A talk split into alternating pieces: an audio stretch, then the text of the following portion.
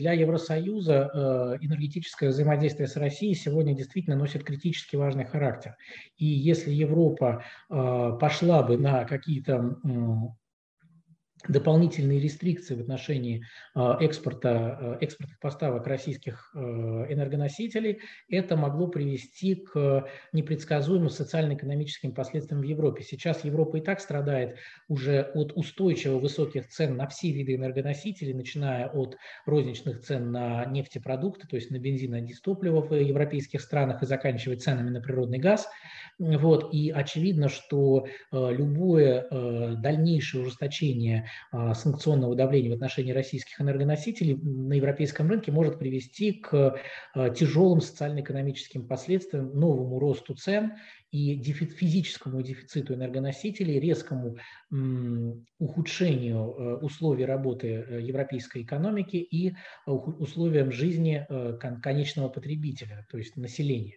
А, поэтому Европа уже заявила, что она не пойдет как минимум э, в перспективе текущего года на э, какие-либо э, ограничения в сфере физических поставок российских углеводородов на энергетические рынки стран Европейского Союза, но наряду с этим Европа принимает и, по-видимому, итогом сегодняшнего заседания которая проводится в, в Версале, где участвуют э, представители всех европейских стран. Видимо, одно из решений э, этого заседания э, будет принятие плана, согласно которому Европа в период до 2030 года будет полностью отказываться от российских энергоресурсов. И, к сожалению, вот в перспективе ближайших 8 лет а, это э, тенденция развития, такое развитие событий более чем э, вероятно.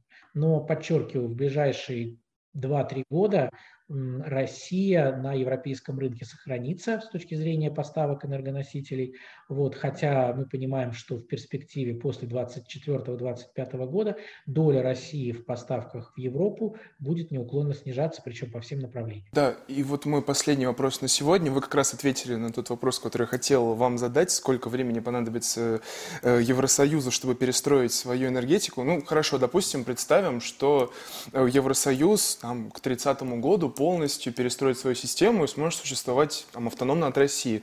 А Россия в таком случае, получится ли у нее найти какие-то альтернативные рынки сбыта и как-то выйти из этой ситуации с минимальными потерями, касаясь вот исключительно энергетического сектора, не касаясь всего остального? Получится ли ну, нам знаете, вот, избежать ситуации, где мы сливаем нефть в воду?